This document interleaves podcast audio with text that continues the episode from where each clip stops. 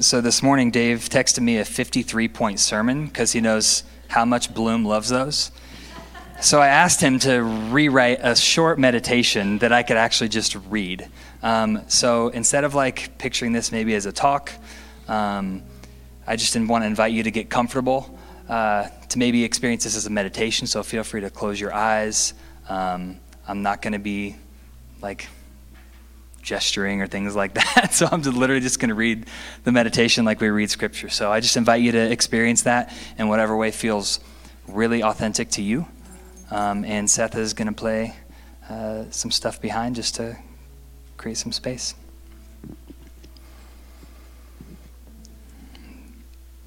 This conversation between Jesus and Nicodemus reflects all the mystery, love, sacrifice, and invitation that Christ is to us. We see in the words of Jesus an eternal perspective, light amidst our darkness. With God's self, within God's self, in order to gain union with us. The work of the Spirit within is set is to set us free. This is how we are born from above. It's a spiritual reality one in which we receive the Spirit who makes us new. This heavenly law of grace, sacrifice, and love is a contrast to Nicodemus from the religious system of laws and merit that has controlled his life so far. Yet he left that world, that system, the power, and in the dark of the night sought out the one who speaks of grace and forgiveness. As Nicodemus was the principal teacher of the law, a member of the Sanhedrin, this was a journey full of risk and uncertainty. He had so much to lose in leaving his life behind. But it is also full of wonder and newness, that deep call we all feel towards Christ, towards love. In this, in this season of fasting, there is much to talk in the prayers of the church and in the scriptures which we are given the act of leaving one thing for another, leaving all that we have and all that we give ourselves to in order to gain Christ. We see this exemplified in the way that Jesus pulled away from the world, whether through fasting or in prayer, to seek God.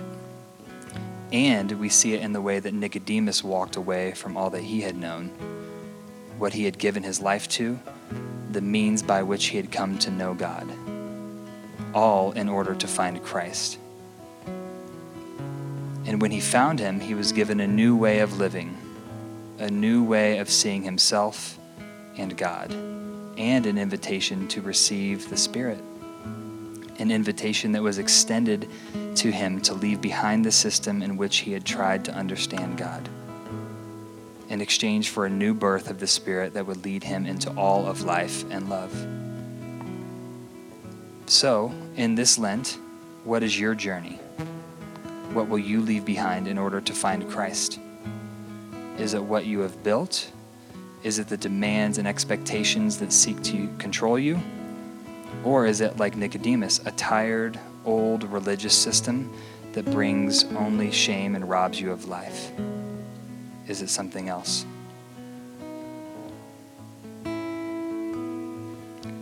So I just want to invite us all to that thing, that invitation that is there. We'll just create a couple minutes to just sit and listen. And to, if you know what that thing is, to go press deeper into that. And if you're not sure, to create some space to ask.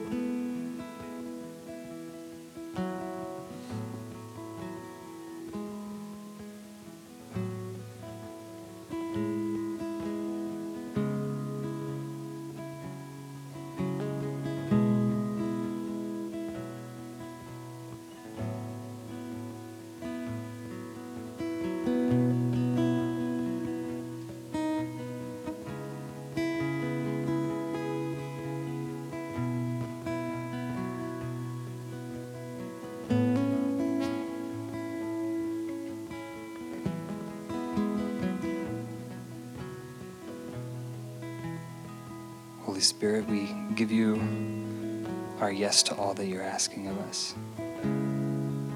We thank you for the invitation. In the name of the Father, the Son, and the Holy Spirit. Amen.